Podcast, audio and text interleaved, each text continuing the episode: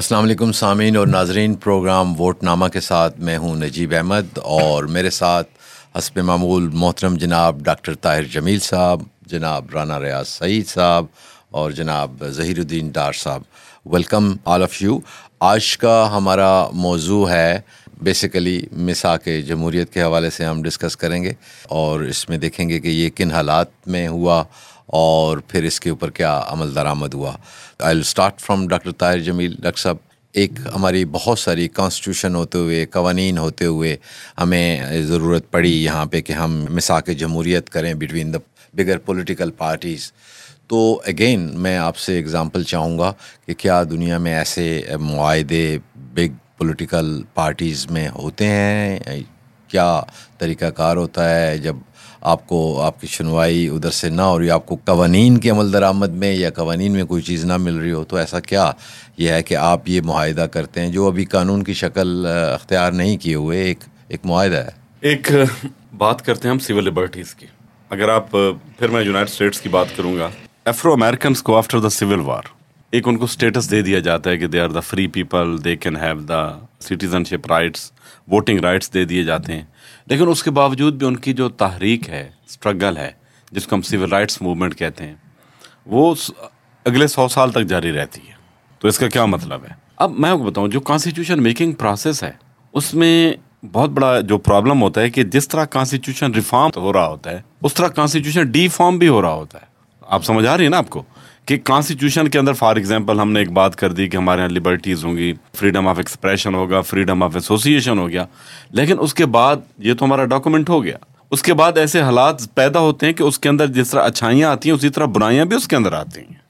اب اگر دیکھا جائے تو ہمارا constitution of nineteen seventy three جو تھا، اس کے بعد وہ جن حالات میں سے گزرا ہے، یہ تو میں کہہ دوں کہ یہ ہمارے اوپر کوئی خاص خصوصی کرم ہے کہ ابھی تک لوگ اسی کی طرف ہی ریفر کرتے ہیں۔ یہ ایک ہماری سیاست کے اندر جو ہوا کا جھونکا ہے، بہت بڑا، وہ constitution of nineteen seventy three ہے۔ اب بعد میں جیسا ففٹی ایٹ ٹو بی آئی کہ اسمبلیوں کو ختم کر وہ بھی کانسٹیٹیوشن کا حصہ تھی نا۔ پھر اس کو کریکٹ کیا گیا۔ تو اس طرح لا محالہ کافی ساری چیزیں ہوتی ہیں جو آپ کی موجودہ اور آنے والی ضروریات کو پورا نہیں کر سکتی۔ تو جس کی وجہ سے ہم کانسٹیٹیوشن کے اندر یہ چیز کو پروویژن دیتے ہیں کہ اس کو کیسے فیوچر کے اندر ایمینڈ کیا جائے۔ اور بعض جگہ بہتری کے لیے بھی ہو جاتا ہے، بعض جگہ برائی کے لیے بھی ہو جاتا ہے۔ لیکن اگر سسٹم اچھی طرح سے ان پلیس رہے، تو اس کا یہ بہت بڑا فائدہ ہوتا ہے کہ آپ کی جو موومنٹ ہوتی ہے، وہ پروگرس کی طرف ہوتی ہے، آپ ریگریس نہیں کرتے۔ تو میں سمجھتا ہوں کہ جو چارٹر آف ڈیموکریسی ہے، میرے لیے ایک ہوا کا جھونک ہے۔ کہ اس نے دوبارہ اسی کمٹمنٹ کو ری اسرٹ کیا، جو ایک دور میں نائنٹین سیونٹی تھری کا کانسٹیٹیوشن بناتے ہوئے ہم نے جن چیزوں کے اوپر وعدہ کیا تھا۔ اور اس کو اگر کنٹینیو رکھا جاتا تو اس وقت ہو سکتا ہے کہ جو ہماری منزل ہمارے سامنے بہت زیادہ دھندلی ہوئی نہ ہوتی۔ جناب رانا ریاض سعید صاحب چودہ مئی دو ہزار چھ وہ کیا موروزی حالات تھے کہ یہ اسٹرانگ اپوننٹس بیٹھتے ہیں اور آپس میں یہ مساق جمہوریت کرتے ہیں اور اس کا کیا امپیکٹ ہوا؟ میں جیسے آپ نے فرمایا مئی دو ہزار چھ میں یہ چارٹر آف ڈیموکریسی جو ہے وہ سائن ہوا تھا۔ اس سے پہلے کوئی پندرہ سال کی اگر ہم سیاست کو سامنے رکھیں جو ارلی نائنٹیز سے سٹارٹ ہوئی تھی کہ گیارہ سال ماشاء اللہ کے بعد جو ہے وہ الیکشنز ہوئے تھے اور پیپلز پارٹی جو ہے اس میں جیتی تھی اور تھن مارجن کے ساتھ وہ جیتی تھی۔ جو اپوزیشن تھی، بجائے اس کے کہ وہ اس تمام چیزوں کو دیکھتی کہ ملک میں ڈیموکریسی آنے کے چانسز ہو گئے ہیں، ایک عوام کے ووٹ سے جیت کر جو ہے نمائندے پہنچے ہیں، وزیر اعظم یہاں پر آ گئی ہیں۔ تو انہوں نے ایک سورٹ آف جو تعلقات تھے، وہ بڑے کھچاؤ کے طور پہ رکھے۔ وہ کوئی ڈیموکریٹک ویلیوز کے ساتھ نہیں تھے۔ جب ان کی گورنمنٹ ختم ہو گئی پہلی، تو دوسری گورنمنٹ آئی تو جو پہلے وزیر اعظم تھے انہوں نے بھی مورلیس اسی قسم تو آپس کی ان کی چپکلش رہی، کوئی سیاسی رواداری جو ہونی چاہیے تھی، جو ڈیموکریسیز میں ہوتی ہیں یا ہونی چاہیے، وہ ان لوگوں نے نہیں کی تھی۔ اور جب ننانوے والا واقعہ ہو گیا، بارہ اکتوبر والا ماشاء اللہ لگ گیا اور مشرف کی گورنمنٹ آ گئی، تو پھر یہ انہوں نے معاہدہ کیا۔ میرے جیسے بندے کا خیال یہ تھا کہ یہ جب انہوں نے سائن کر لیا ہے، تو چونکہ عوام کے ووٹوں سے یہ آتے ہیں، عوام کے لیے کام کریں گے اگر طاقت کا سر چشمہ عوام سمجھتے ہیں، تو ہر کام جو ہے وہ کرنے کے لیے یہ صرف عوام کی طرف دیکھیں گے۔ بدقسمتی سے جو چیز دیکھ رہی ہے، اس پورے پیریڈ میں آج بھی اس بات کو ہوئے تقریباً اٹھارہ سال گزر گئے۔ طاقت کا سر چشمہ عوام ہے، مجھے لگتا ہے راول پنڈی ہی ہے۔ چھتیس پوائنٹ ہیں اس میں۔ ان چھتیس پوائنٹ میں سے مشکل سے کسی ایک پوائنٹ کو میں دیکھتا ہوں کہ ایڈریس کیا گیا ہے۔ میں نے کوئی چیز ایسی ذاتی طور پہ نہیں دیکھی۔ اگر آپ نیب کے چیزوں کو دیکھتے ہیں سامنے، اس میں جو اپائنٹمنٹ ہوتی ہے، ریاستی ملازمین اپائنٹ ہوتے ہیں اس میں۔ وہ ڈے ون سے ٹرین ہیں کہ سیاسی نمائندے جو ہیں، جو عوام کے نمائندے ہیں، ان کو کس طریقے سے بدنام کیا جائے، ان پہ کرپشن کے چارجز لگا کر ان کو جو ہے بری حالت میں لایا جائے، جیل میں بند کیا جائے، وغیرہ وغیرہ۔ آپ دیکھ لیں، جس روز سے بھی نیب بنی ہے، اس کا چیئرمین کون ہوتا ہے؟ اگر سویلین ہے تو وہ بھی ریٹائرڈ ریاستی ملازم ہی رہا۔ آج بھی ان سروس غالباً ہے اس وقت جو نیب میں بیٹھے ہوئے ہیں۔ کسی ایک، اس معاہدے کے کسی ایک پوائنٹ کو دیکھ لو جو انہوں نے ایڈریس کیا ہو۔ تو مجھے اگر مجھ سے آپ پوچھیں، تو ذاتی طور پہ چارٹر آف ڈیموکریسی بیسکلی اخبار کی زینت تو بنا میڈیا پہ تو آیا۔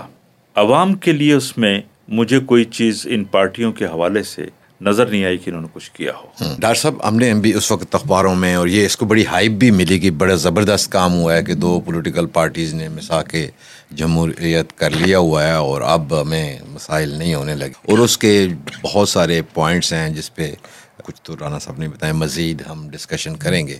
آپ کو کیا لگتا ہے کہ ہم نے what we achieved out of this مساق جمہوریت؟ مساق جمہوریت کا ایگریمنٹ جو تھا وہ دو ہزار چھ میں لنڈن میں ہوا۔ اور یہ دو ایسے سیاسی رہنماؤں کے درمیان میں ہوا جن دونوں کو پاکستان آنے کی اجازت نہیں تھی۔ اور وش لسٹ چھتیس پوائنٹ پر مشتمل ہے، طویل ہے، پڑھنے میں بہت اچھی لگتی ہے۔ لیکن یہ وساخی جمہوریت کر کے بھی واپس نہیں آ پا رہے تھے، تو پھر بے نظیر بھٹو صاحبہ کو این آر او کرنا پڑا۔ یہ چیز ذہن میں رہے۔ اس کے بعد وہ جو نیشنل ریکنسیلیشن آرڈیننس تھا، وہ کرنا پڑا تاکہ وہ پاکستان آ سکے۔ اور ان کے آنے کے بعد ہی نواز شریف صاحب کا پاکستان آنے کا چانس بھی بنا۔ ادروائز ان دونوں نے معاہدہ کر لیتے، لنڈن میں رہتے اور کچھ کرنے کی ضرورت نہیں تھی۔ یہ چیز بھی ذہن میں رہے کہ اس وقت کی حکومت نے بے نظیر کو یہ کہا تھا کہ تمہاری سیکیورٹی اس چیز سے مشروط ہے کہ تم حکومت وقت کے ساتھ طریقے سے چلو۔ ایک دفعہ وہ واپس آ گئی تو وہ این آر او کو نیشنل ریکنسیلیشن آرڈر کو وہ بھول بھال گئی اور وہ جو سیاستدان کی ڈگر ہوتی ہے اس پر چل پڑی۔ آپ کو یہ بھی یاد ہوگا، یہ وہ وقت تھا جس کا وہ وکلا کی سپریم کورٹ کی ایک تحریک بھی چل رہی تھی۔ بے نظیر بھٹو، جس دن آئی پاکستان میں تو اسی دن کارساز کا واقعہ ہوا۔ گویا کہ یہ چارٹر آف ڈیموکریسی کرنے والی خاتون جس نے لیڈ کیا سی او ڈی کو، Nawaz Sharif was the second fiddle یہ چیز ذہن میں رہے۔ ان پر قاتلانہ حملہ ہوتا ہے اور پھر آخر کار ان کے ساتھ جو ہوا ستائیس دسمبر کو راول پنڈی لیاقت باغ میں، وہ بھی ہم سب کے علم میں ہے۔ گویا کہ دو میں سے ایک کو تو ایلیمینیٹ کر دیا گیا۔ اس کے بعد الیکشن ہوا۔ اور الیکشن کے رزلٹ کے بعد انہی دونوں سیاسی جماعتوں کا پاکستان پیپلز پارٹی اور پاکستان مسلم لیگ نون کا ایک معاہدہ اور بھی ہوتا ہے، جس کو ہم معاہدہ مری یا مری ایگریمنٹ کہتے ہیں۔ اور اس میں ان دونوں سیاسی جماعتوں نے یہ طے کیا کہ ہم نے اب حکومت بنانی ہے تو وہ کیسے بنانے گی اور ساری پارٹیوں کو کس طرح شامل کیا جائے گا اور کنسنسس کیسے ڈیولپ ہوگا۔ لیکن پھر ایک پارٹی شاید مکر گئی تھوڑا سا۔ میں آپ کو دو تین واقعات یاد کرواتا ہوں۔ ایک نوٹیفیکیشن ہوا کہ I S I ministry of interior کے انڈر ہوگی۔ منسٹری آف ڈیفینس سے اس کا کنٹرول منسٹری آف انٹیریئر کو دے دیا گیا۔ اور اس نوٹیفیکیشن کے ہونے کے بعد یوسف رضا گیلانی صاحب غیر ملکی دورے پہ جا رہے تھے۔ ان کا جہاز درمیان میں روک کر ان سے آرڈر کروائے گیا اس نوٹیفیکیشن کے واپس ہونے کے۔ اور پاکستان میں ہمارا تمام میڈیا اس وقت کی سیاسی حکومت کو گالم گلوچ کر رہا تھا۔ مجھے گالم گلوچ کا لفظ استعمال کرنے دیجیے کیونکہ پریکٹیکلی یہی ہو رہا تھا کہ جیسے یوسف رضا گیلانی پاکستان لوٹ کر پاکستان سے بھاگ گیا ہے اور پھر ریورس ہوا وہ۔ وہ جو آئی ایس آئی نے سویلین کنٹرول میں آنا تھا وہ اسی چارٹر آف ڈیموکریسی کا حصہ تھا۔ جس کے ایٹینتھ امینڈمنٹ ہوئی، تو اس چارٹر آف ڈیموکریسی کی کتنی چیزیں جو کہ آئینی امینڈمنٹس چارٹر آف ڈیموکریسی پہ ایگریڈ تھیں وہ نہ ہو سکی۔ وہ آئینی امینڈمنٹس کے نہ ہونے کے راستے میں کچھ سیاستدان رکاوٹ تھے، لیکن سپریم کورٹ آف پاکستان ذاتی طور پہ رکاوٹ تھا۔ وہ ایٹینتھ امینڈمنٹ چیلنج ہوئی۔ پھر اس کے بعد نائنٹینتھ امینڈمنٹ کرنی پڑی اس جوڈیشری کو خوش کرنے کے لیے۔ یہ چیز ذہن میں رہے۔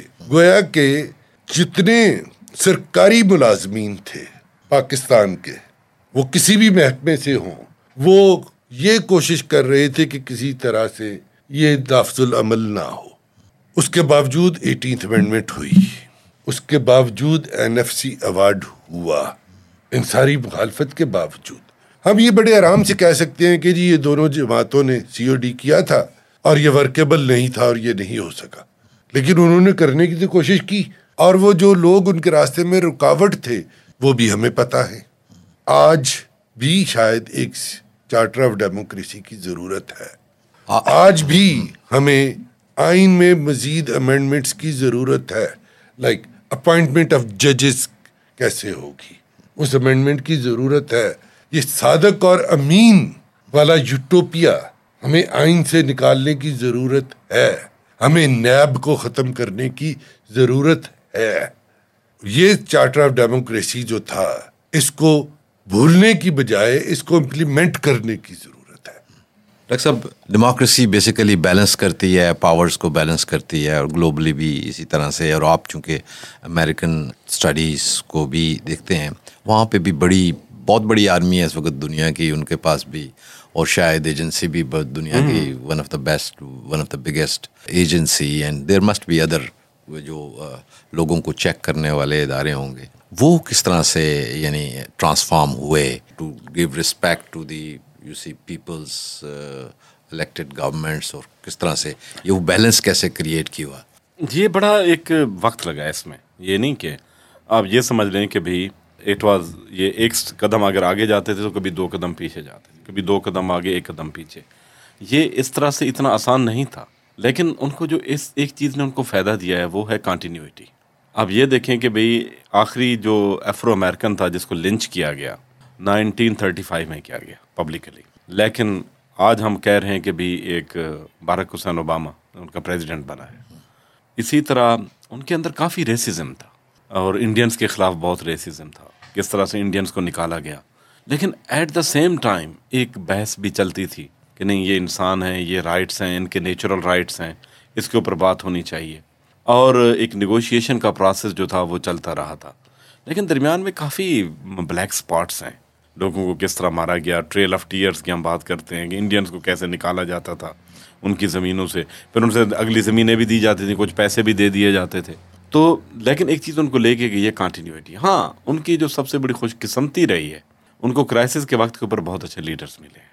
ابراہم لنکن کا یہ کہنا کہ یہ مجھے ممکن نظر نہیں آتا کہ ہماری قوم آنے والے مستقبل میں اسی طرح تقسیم رہے جس طرح ہم غلاموں میں اور آزاد لوگوں میں تقسیم ہے یا تو ہمیں مکمل آزاد ہونا پڑے گا، یا ہمیں مکمل غلام ہونا پڑے گا۔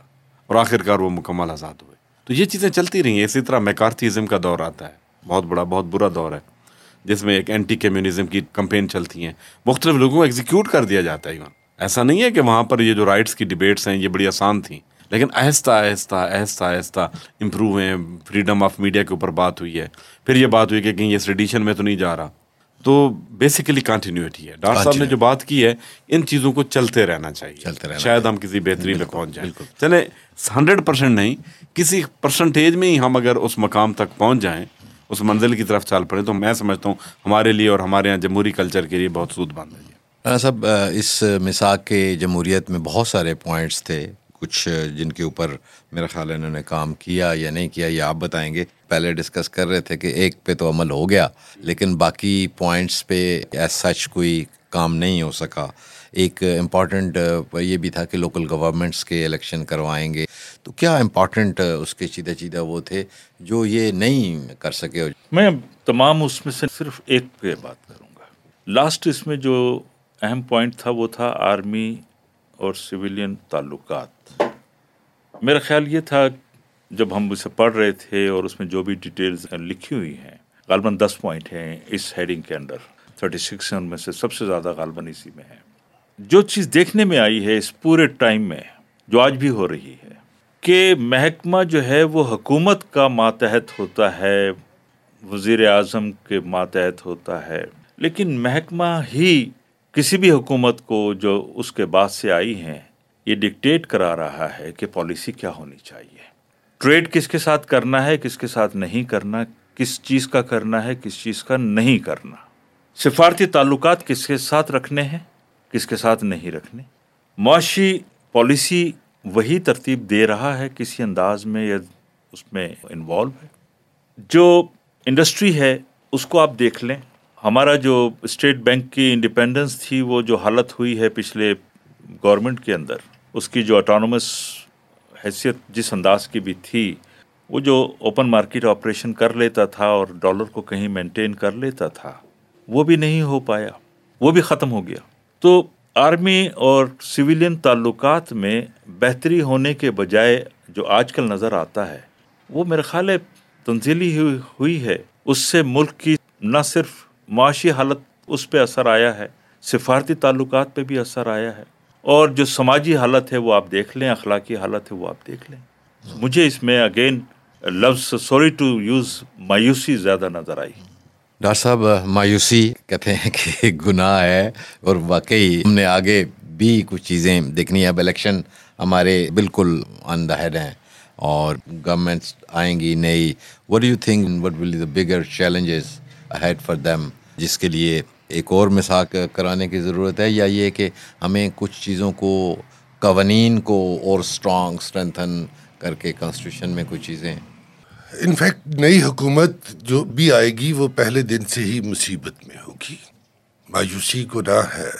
مایوسی کے ساتھ قومیں ترقی نہیں کر سکتی۔ امید ہی چاہیے۔ لیکن اس وقت کی ہماری حالت مایوسی کی ہی ہے۔ اس مایوسی سے امید کی طرف کیسے جانا ہے؟ امید کی طرف کا سفر جو ہے، وہ عوامی نمائندگی یا عام آدمی کی شمولیت کے بغیر ہو نہیں سکتا۔ گویا کہ امید حاصل کرنے کے لیے ہمیں بہت سارے کام شروع میں ہی کرنے ہوں گے۔ لیکن جو سب سے شاید ضروری کام ہوگا، وہ یہ ہوگا کہ ہمیں جو بھی حکومت میں آئے، وہ اس کو واقعی ہم حکومت دیں۔ ایک پچھلے پروگرام میں میں نے مذاق میں ایک بات کہی تھی کہ اس وقت کسی بھی وزیر اعظم کو نکالنا ضروری ہو جاتا ہے۔ جس قد وہ اپنے آپ کو وزیر اعظم سمجھنا شروع کرتے اور کہے کہ فیصلے میں نے کر دے میرا خیال ہے کہ فیصلے اس کو کرنے دینے چاہیے اس پر امپوز نہ کیے جائیں۔ اکانومی جو ہے، ہماری سب سے بڑی وری وہی ہے۔ اکنامک سیکیورٹی ہماری۔ وہ انرجی سیکیورٹی کی شکل میں ہو، وہ فوڈ سیکیورٹی کی شکل میں ہو، وہ ہیومن ریسورس ڈیولپمنٹ کی شکل میں ہو، وہ کسی بھی شکل میں ہو، ہماری اکنامک انسیکیورٹی ہی ہمارا سب سے بڑا مسئلہ ہے۔ اور جس کو یہ کام آتا ہے، اسی کو کرنا ہے، اور جس کے اختیار میں ہے، اسی کو کرنا ہے۔ اگر یہ کام وزیر اعظم کا ہے، تو پھر وزیر اعظم نے کرنا ہے۔ اگر یہ کام فنانس منسٹر کا ہے، تو پھر فنانس منسٹر نے کرنا ہے۔ اگر کس محکمے کو اور کس مد میں کتنا خرچ کیا جانا ہے، یہ کام اگر نیشنل اسمبلی کا ہے، تو پھر یہ نیشنل اسمبلی کو کرنے دیں۔ پچھلے پچہتر سال پر میں نسکت نظر مارتا ہوں۔ تو ہمارا مسئلہ ہی یہ ہے کہ بہت سارے لوگ وہ کام کرنا چاہتے ہیں جو آئینی اور قانونی طور پر ان کے نہیں ہیں۔ اور پھر وہ ان کاموں کا بیڑا غرق کر دیتے ہیں۔